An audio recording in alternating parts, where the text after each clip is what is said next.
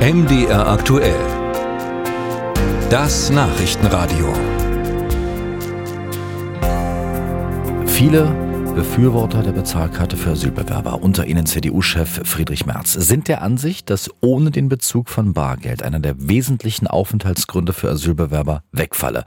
Pilotprojekte in zwei CDU-geführten Thüringer Landkreisen scheinen diese Annahme zu bestätigen.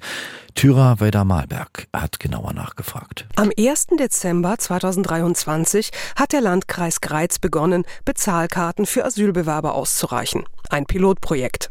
Inzwischen haben rund die Hälfte der 740 Asylsuchenden im Landkreis die Karte erhalten, heißt es aus dem Landratsamt.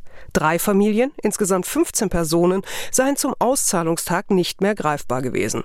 Hier liege der Schluss nahe, dass sie den Landkreis verlassen haben.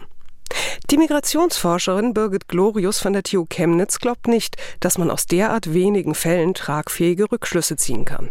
Diese Datenbasis reicht nicht, zumal wir ja gar nicht wissen, warum diese Menschen abgereist sind.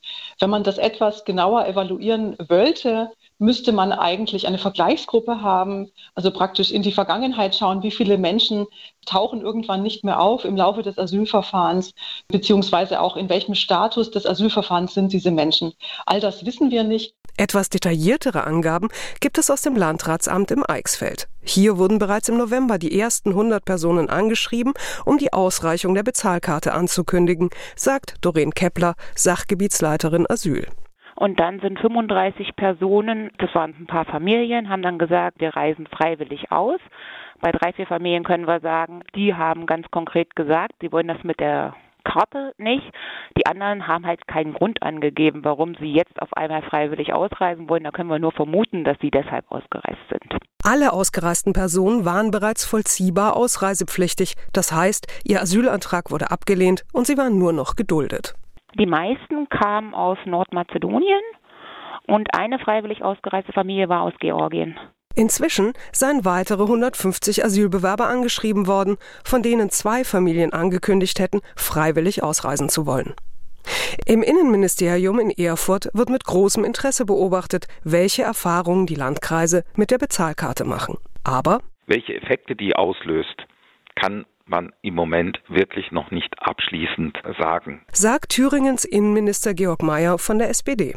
Dazu bräuchte man erst mehr Daten. Und uns kommt es jetzt nicht darauf an, mit der Bezahlkarte Menschen dazu zu motivieren zu gehen, sondern uns geht es darum, dass die staatlichen Mittel, die da eingesetzt werden, auch so verwendet werden, wie sie vorgesehen sind. Seit gestern sind Greiz und Eichsfeld nicht mehr die einzigen Landkreise in Thüringen mit einem solchen Pilotprojekt.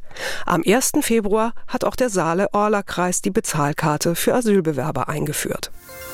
Musik